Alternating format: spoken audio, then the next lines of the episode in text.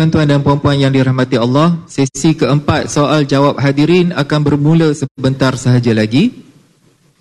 Suka untuk saya mengingatkan kembali syarat-syarat bagi sesi keempat. Pada sesi jawapan kepada persoalan hadirin, jumlah masa 10 minit diperuntukkan untuk 5 soalan maksimum yang diajukan. Masa 10 minit hanya akan dikira berdasarkan kepada jawapan panelis saya memohon kerjasama tuan-tuan dan puan-puan untuk bertanyakan soalan dalam masa satu minit sahaja. Hadirin hanya dibenarkan bertanya satu soalan bagi setiap seorang dan maksimum hanya lima soalan diperuntukkan untuk setiap panelis. Tuan-tuan dan puan-puan yang berminat untuk bertanyakan soalan, boleh uh, boleh ke mikrofon yang telah disediakan di tengah dewan. Saya pohon agar perkenalkan diri dan juga latar belakang sebelum bertanyakan soalan. Bagi sesi keempat, kita akan mulakan dengan soalan kepada Ustaz Salman. Ustaz Salman telah bersedia? Baik, saya lihat telah ada barisan penanya soalan uh, di mikrofon di tengah dewan. Dengan ini saya mempersilakan uh, penanya yang pertama. Dipersilakan. Satu minit. Bismillahirrahmanirrahim. Assalamualaikum warahmatullahi taala wabarakatuh. Allahumma fil lana ya Allah. Saya Rosli bin Cik Din. Uh, saya uh, bekas pelajar PhD berhenti sekat jalan. Uh, saya nak tanya soalan sebab saya dah jelas dengan, dengan stand Ustaz Salman tadi. Tapi saya nak tanya sebab uh, iman dan amal lah. Uh, saya sebagai masyarakat umum dengan Quran sekurang-kurangnya Quran 6 sat, uh, ayat 159, Quran 3 ayat 103 dan Quran 2 ayat 281 saya tengok uh, Ustaz Engku tadi di pihak ARG dan juga ni telah membuat uh, menyebarkan kenyataan tanpa saya makan tentang uh, yang dikatakan Wahabi dan juga uh, Kiai juga telah membuat beberapa pelebalan nama. Jadi saya cuma nak tahu stand ARG dari segi peratusan kajian tentang tajuk kita. Adakah Wahabiah ni 100% total? Cik Rosdi, soalan sesi ini adalah soalan untuk Ustaz Salman. Oh, Salman tu? Ya. Yeah. Ingat bagi je soalan nanti ni tak boleh? Tak tak boleh. Kita telah pun uh, bersetuju bahawa pusingan pertama sesi soal jawab ini adalah untuk Ustaz Salman. Bismillahirrahmanirrahim. Assalamualaikum warahmatullahi Saya uh, Hamid bin Hassan daripada Setiawan Manjung Perak. Nak tanya kepada Ustaz Salman, apakah pendapat Ustaz Salman tentang data ulama-ulama Wahabi yang mengatakan tapak kaki Allah di kursi, Allah berongga, Allah ragu-ragu dan sewaktu dengannya seperti mana slide yang telah ditayangkan oleh Kiai yang sudah dibuktikan. Sekian, terima kasih. Okey. Uh, terima kasih kepada yang bertanya. Pandangan saya, tafsiran-tafsiran Nas yang menyebutkan sesuatu mensandarkan sesuatu kepada Allah Subhanahu Wa Taala yang tidak sabit dengan nas yang sahih ini sepatutnya dielakkan dan ini sepatutnya tidak dilakukan. Ini hulu di dalam isbatus sifat. Hulu itu perbuatan dalam isbatus sifat. Selagi mana dia tidak datang dengan nas sahih kita kena akui bahawa dia diriwayatkan di dalam kitab-kitab dan dia disampaikan oleh para ulama di dalam kitab-kitab mereka. Terutamanya kitab-kitab berkaitan, dengan akidah berkaitan dengan tauhid ia tersebar banyak di situ. Pandangan peribadi saya dalam bab ini sepatutnya ia tidak disebarkan melainkan hadis-hadis yang sahih. Kerana kalau disebarkan ia membuka pintu supaya orang menyangka bahawa itu adalah tajsim. Orang boleh menyangka itu tajsim dan itu tidak tidak patut berlaku ada kemungkinan para ulama yang menyampaikan itu mereka tahu garis pemisah. Mereka mengisbatkan dan menafikan semua lawazim persamaan di antara Allah dan juga makhluk. Walaupun begitu sebagaimana yang Ibnu Taimiyah sebut tidak boleh menisbahkan kepada Allah Subhanahu Wa Taala melainkan apa yang dinisbahkan oleh Allah Subhanahu Wa Taala. Itu sahaja. Jadi pandangan saya dalam bab ini sepatutnya ia tidak disebarkan tidak diajar dan dalam masa yang sama kalau berdepan dengan teks-teks ulama yang berpegang dengan tafsiran begitu janganlah dikafirkan para ulama itu kerana akhirnya metod berbeza. Manusia berbeza metod dalam memahami ayat. Wallahu a'lam. Baik dipersilakan soalan kedua. Bismillahirrahmanirrahim Assalamualaikum warahmatullahi wabarakatuh. Alhamdulillah wassalatu wassalamu ala Rasulillah. Saya Khairul Fahmi dari Kuala Kangsar Perak yang bertanya pada Ustaz Salman berkaitan dengan uh, Wahabi uh, Jihadi. yang yang berkaitan dengan ISIS yang di di didakwa lah. Mohon pencerahan. Baik, Oh. silakan. Okay. Wahabi jihadi. Isu ini menarik. Uh, sebagaimana saya sebutkan, saya sangat menyeru diri saya dan kita sekalian untuk apabila kita berbahas tentang kelompok ekstremis, kita mesti keluar daripada sempadan mazhab. Saya minta maaf, saya terpaksa sebut tadi tentang ekstremis-ekstremis yang ada dalam sejarah syairah. Saya terpaksa sebut kerana saya perlu counter orang yang tutup sebelah mata dan buka sebelah mata sahaja. Saya terpaksa counter itu. Itu sahaja tujuan saya. Kalau tak dibuka, saya takkan buka isu-isu ini. Saya tak berminat nak cakap tentang isu ini. Tapi kerana anda memilih untuk melihat dengan sebelah mata, saya terpaksa mengangkat tangan anda daripada mata kedua supaya boleh melihat kedua-duanya. Isu Wahabi ekstremis, ISIS dan sebagainya. ISIS, okey, ada kajian, kajian semalam saya bincang dengan Datuk Mufti, ada kajian, uh, saya tak ingat tesis tu, tidak ada penggunaan ucapan jihad dalam buku-buku Muhammad bin Abdul Wahab sendiri. Bukunya tidak disebut. Ideologi itu bukan dia yang ajar. Bukan dia yang ajar, dalam bukunya tidak disebut. Tetapi ya kita akui ada orang yang apabila membaca buku mengambil pandangan itu dan bersifat keras. Sekali lagi kena ingat, ini bukan tentang mazhab. Ini tentang pembacaan dan dia cross aliran. Osama bin Laden datang daripada Saudi. Dia tak dapat support di Saudi.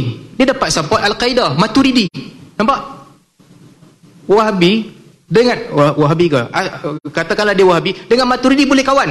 Semata-mata untuk membawa ideologi pengganas keganasan mereka. Artinya ini bukan pasal mazhab. Orang tu kalau kepala dia macam tu dia boleh kawan dengan siapa-siapa dalam kepala dia juga. Boko Haram Wahabi.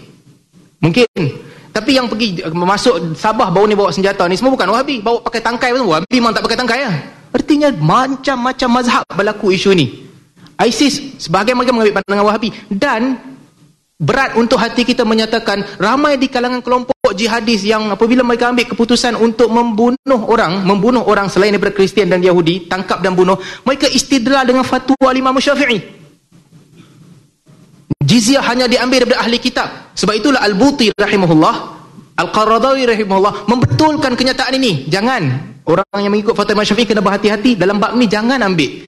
Artinya ini bukan tentang tokoh, bukan tentang aliran, ia tentang satu penyakit ekstremis yang mesti kita masuk ke dalam lubuk pemikiran tu dan betulkan. Dia ada dalam semua aliran. Saya bimbang kalau ada orang dia ada ideologi tertentu, pegang jawatan tertinggi, risik ke polis ke apa ke, lalu dia gunakan kedudukan dia ni untuk men- menjadikan target dia golongan minoriti. Akhirnya kita akan biarkan barah teroris yang berada di tempat lain. Tak boleh. Dia berlaku cross madhab, cross aliran di mana-mana. Jadi itu pandangan saya, dia mesti dibasmi di mana sahaja dia berada. Wallahu a'lam. Soalan ketiga, silakan. Assalamualaikum warahmatullahi wabarakatuh. Saya Mazlan berasal dari Sungai Besar Selangor. Soalan saya, uh, realiti hari ini ada kalangan Muslim yang menolak adanya aliran Wahabi di Malaysia dan menganggapnya sebagai fitnah. Tetapi di sana terdapat banyak fatwa negeri-negeri telah dikeluarkan mengenai Wahabi ini. Jadi kenapakah hal ini berlaku dan adakah fatwa-fatwa ini dikeluarkan secara tidak benar ataupun sembrono? Terima kasih. Fatwa menyebutkan, semua sirah fatwa menyebutkan ada perbezaan di antara Wahabi dan juga Ahli Sunnah wal Jamaah Asy'ariyah Maturidi. Betul. Ada perbezaan? Betul. Ada percanggahan? Betul. Terutamanya di dalam bab asma wa sifat, ada percanggahan, ada perbezaan. Betul. Pada saya fatwa itu dalam bab itu. Tetapi fatwa tidak menyebut Wahabi sesat. Ini minta maaf sahabat saya di sana go one step further. Fatwa tak kata sesat. Dia go one step further katakan sesat. Baik. Apakah fatwa ini salah? Saya tak pasti. Pada pandangan saya, mungkin fatwa ini menganggap semua orang yang berpegang dengan akidah asari sebagai Wahabi. Sedangkan tidak begitu. Realitinya, ramai orang tak belajar dengan Wahabi dan tak mengajar tentang Wahabi pun. Saya, Dr. Rozaimi, Dr. Mazhar, dalam masa lima tahun ni, cek semua video kami bercakap perkataan Muhammad bin Abdul Wahab ataupun Wahabi, tak sampai 30% daripada yang Ustaz Engku cakap tentang Wahabi. Cek. Kami tidak kena mengena. Tak, ini bukan bukan bukan untuk itu. Kami tidak kena mengena. Bahkan orang lain yang lebih banyak bercakap Wahabi, Wahabi, Wahabi, ratib dia setiap hari. Kita tak sebut. Saya tak pernah mengajar mana-mana buku Muhammad bin Abdul Wahab pun. Tapi kena Wahabi duduk dalam list. Sebab dia dah sedar, dah keluarkan saya daripada list sudah. Isunya mungkin betul. Tapi kita kena berhati-hati jangan letak orang dalam bakul tu. Mentang-mentang bin Bas kata Wahabi gelaran baik, ambil semua orang letak dalam tu. Kita bukan. Raja Perlis kata negeri ini bukan negeri Wahabi. Jadi jangan letak orang dalam bakul yang orang tak sepatutnya duduk di situ. Dalam pada itu, saya mengakui ada jasa Muhammad bin Abdul Wahab dalam membasmi kesyirikan dan sebagainya sebagaimana disebut oleh Alawi Maliki, maka itu kita hormati. Kita hormati itu dan kita pandang pandang baik jasa yang telah dilakukan. Wallahu alam. Baik, dipersilakan soalan keempat. Baik, Assalamualaikum warahmatullahi wabarakatuh. Saya Muhammad Faris daripada Akademi Panglima. Saya nak tanya Ustaz, uh, adakah Ustaz Salman kekal menyatakan Wahabi adalah aliran yang keras dan ekstremis? Tak, tak dengar soalan apa? Adakah Ustaz Salman kekal menyatakan fahaman Wahabi aliran keras dan ekstremis. Okey, saya katakan ekstremis Wahabi adalah ekstremis. Itu yang saya sebut. Ekstremis Wahabi adalah ekstremis. Itu yang saya tulis dan itu yang dikod oleh Ustaz Angku. Dia ada spektrum. Kita kena faham mazhab dan aliran ada spektrum. Ada sebagaimana Asy'ariyah dan Wahabi juga sama, Maturidi sama juga ada spektrum. Ada orang yang bersifat terbuka menerima kepelbagaian dalam spektrum itu. Ada orang berada dalam spektrum sangat keras ada orang berada dalam spektrum yang dia pergi one step further keganasan dan sebagainya. Semua aliran ada ini. Saya akui. Saya duduk di negeri yang ramai orang wahabi. Mereka faham, eh kami je ahli sunnah wal jamaah. Orang lain buka ahli sunnah wal jamaah. Itu jumud. Pemikiran jumud. Sama juga sebagaimana rakan-rakan kita yang kata kami je ahli sunnah wal jamaah. Orang lain bukan. Itu juga jumud. Pada saya, perbezaan ini ada. Spektrum ada. Dalam wahabi pun ada, dalam bukan wahabi pun ada. Cuma macam saya sebutkan tadi, kita tidak boleh mengubah masa silam, kita tidak boleh mengubah orang lain, kita boleh mengubah diri kita untuk menerima semua dalam dakapan aliran yang yang saling saling menerima ataupun untuk meneruskan pemusuhan. Itu kita boleh ubah. Wallahu alam. Baik, soalan kelima dan terakhir untuk Ustaz Salman. Dipersilakan.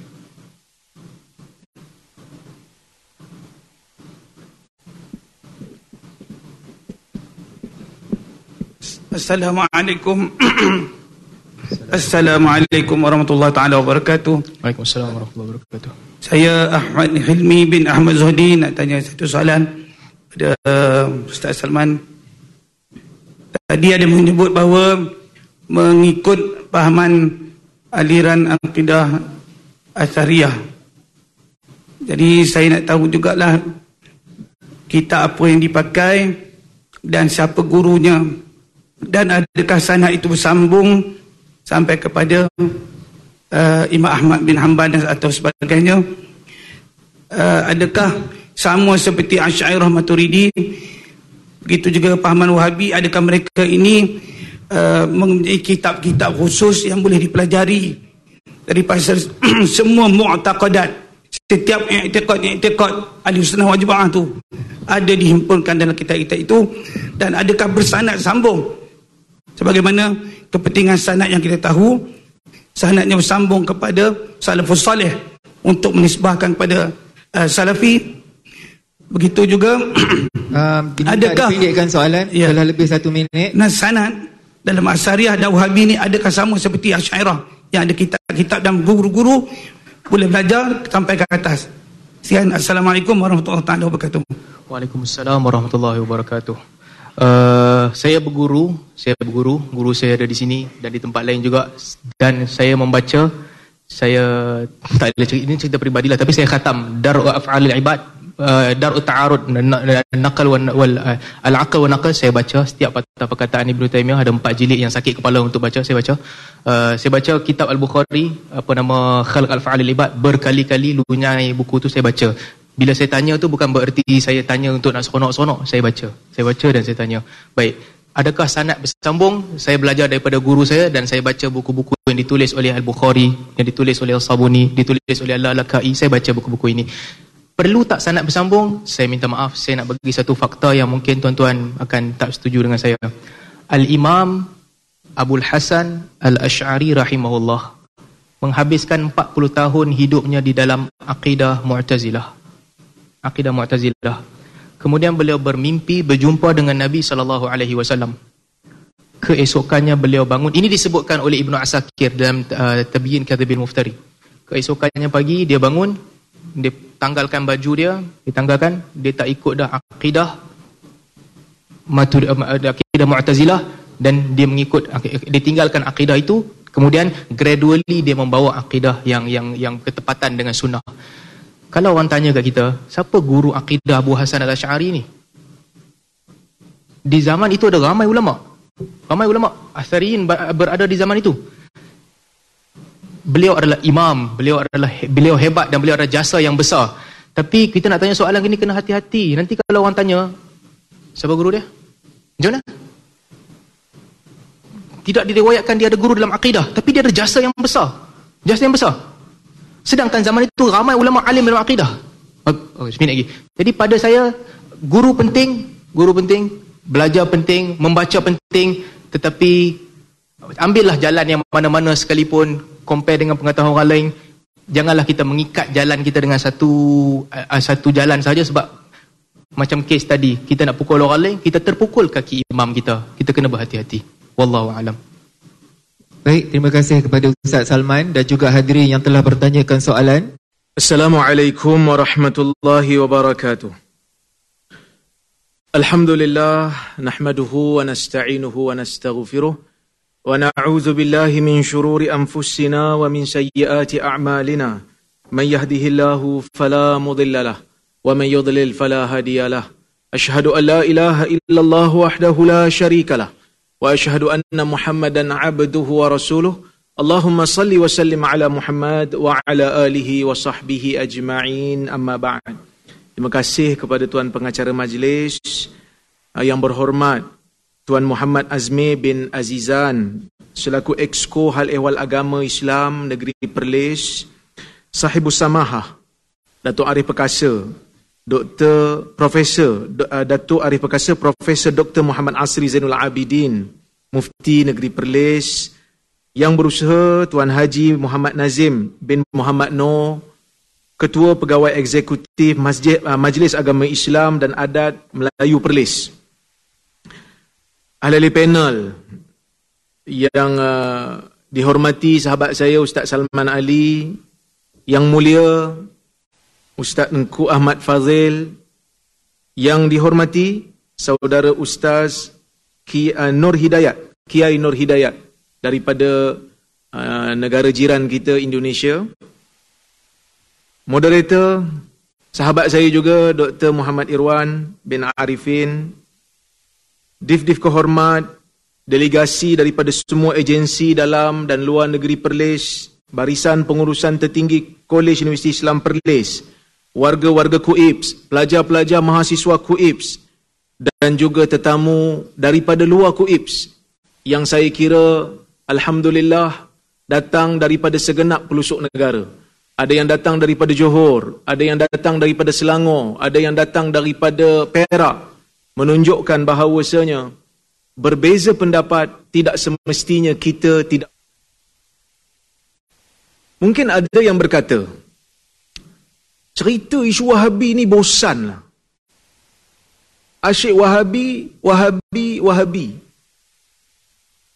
Saya ingin tegaskan dan saya ingin jelaskan.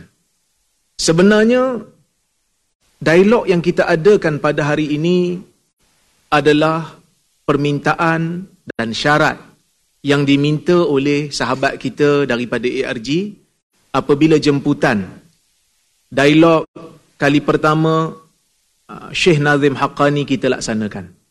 Jadi sebagai memberi penghormatan kepada uh, syarat yang telah dipersetujui oleh kerana itu kami adakan jugalah uh, majlis pada hari ini. Walaupun mungkin ada orang kata bosan dan sebagainya, tapi saya melihat Alhamdulillah ramai juga yang berminat menunjukkan tak bosanlah. Okey. Dan saya juga nak ucapkan terima kasih banyak kepada Jabatan Mufti Negeri Perlis. Uh, Mufti Negeri Perlis. Sahabat saya Profesor Datuk Doktor uh, Muhammad Asri Zainal Abidin yang bagi saya sangat terbuka dalam masalah isu-isu pemikiran ini. Saya pernah menyebut kepada Datuk Mufti, saya kata pihak ARG nak tauliah supaya diberikan kebebasan bercakap di negeri Perlis walaupun untuk tidak bersetuju dengan fatwa dan kerajaan ataupun keputusan otoriti agama negeri Perlis. Dan mufti tak tak cakap banyak dia bagi terus. Ha, Alhamdulillah, inilah keterbukaan negeri Perlis. Bahkan majlis pada hari ini Majlis pada hari ini tuan-tuan menelan belanja puluhan ribu ringgit. Kerana kita terpaksa terbangkan Ustaz Salman daripada Qatar. Dan kita sediakan insya-Allah dewan yang selesa. Yang mana dewan yang selesa ini sedikit bayaran dikenakan untuk kos. Dan kita juga berikan sarapan sedikit untuk hadirin yang ada dalam dewan ni supaya kita tahu panjang. Kalau ada orang tanya kenapa uh, tidak ada ruang masa untuk solat dulu dan uh, lunch dulu tetapi permintaan daripada sahabat kita ARG sebab mereka nak kembali ke uh, orang kata apa beredar daripada perlis dengan segera jadi kami menghormatinya jadi kita lakukan seperti mana yang di, diminta selagi mana kita mampu dan saya nak ucapkan terima kasih banyak kepada sahabat saya juga Ustaz Nazim selaku ketua pegawai eksekutif yang telah menaja sebahagian besar daripada kos majlis ini. Yang mana perlis seperti mana titah tuanku, uh, titah yang uh, duli yang teramat mulia tuanku Raja Muda, tuanku Said Faizuddin, mengatakan bahawasanya perlis perlu menjadi hak pendidikan. Oleh kerana itulah saya yang diberi amanah sebagai rektor Kolej Universiti Islam Perlis mengambil sedikit tanggungjawab sebagai orang yang berada di bawah pentadbiran negeri Perlis untuk menjayakan hasrat itu. Apa dia? Memberikan platform kepada semua yang berminat untuk datang ke Perlis, berseminar di Perlis, berdialog di Perlis supaya kita dapat interaksi yang secara langsung daripada mereka-mereka yang mungkin ada perbezaan pandangan dengan kita. Kita mungkin berbeza. Tetapi kita masih bersaudara. Hadirin mukminin rahmati Allah sekalian, dewan hari ini sebenarnya dewan yang baru saja digunakan oleh kerajaan negeri. Jadi sebab itu ada yang mesej tanya saya, pagi tadi location kat mana? Semalam lagi. Location kat mana? Kami cari tak jumpa. Mereka menjadi sesat sebelum mereka menjadi Wahabi. Tapi sesat jalan lah bukan sesat akidah. Tapi saya sebab itu saya sharekan ataupun saya kongsikan lokasi. Jadi insya-Allah YB yang berhormat Datuk Seri Setiausaha Kerajaan Negeri Perlis bersama dengan kita daripada pagi tadi sehingga tengah hari. Dia berminat untuk bersama dengan kita sehingga habis tapi dia kata dia ada program lain. Dan dia memberikan jaminan kepada kita. Rakyat Negeri Perlis, penduduk Negeri Perlis, dewan ini boleh digunakan untuk apa saja aktiviti yang bermanfaat kepada umat.